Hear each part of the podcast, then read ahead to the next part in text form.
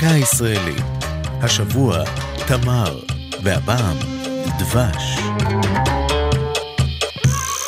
מפרשי המקרא ראו בדבש, הנמנה בספר דברים עם שבעת המינים, נוזל המופק מתמרים.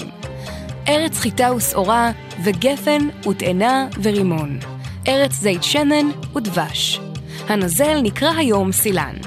בעבר נקרא גם על פי המונח הערבי ביבס, המציין נוזל דמוי דבש המופק מפירות, בעיקר מענבים. באגן ים המלח נמצאו שרידים ארכיאולוגיים מימי הבית השני והמשנה, ובהם מאות חרצני תמרים, והם שימשו, כך נראה, כמדבשות, שבהן מוצא הנוזל המתוק.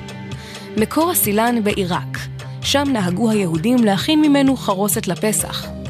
פועלים מצוידים במסחטות ניידות גדולות נהגו לעבור מבית לבית לפני החג ולסחוט תמרים מבושלים לכדי דבש. הסילן הישראלי הראשון יוצר באופן מסחרי בתחילת שנות ה-80 בחצר כנרת, חברה שעסקה בשיווק תמרים. בעלי החברה חיפשו דרך לנצל את התמרים שנקטפו ולא היו בשלים דיים, ויצרו מהם נוזל דמוי דבש. מאז הפך הסילן לבן בית במטבחים ישראליים רבים. זו הייתה דקה ישראלית על תמר ודבש. כתבה דרור שדות, ייעוץ מדעי, הפרופסור זוהר עמר, מפיקה אור זועי סולומוני.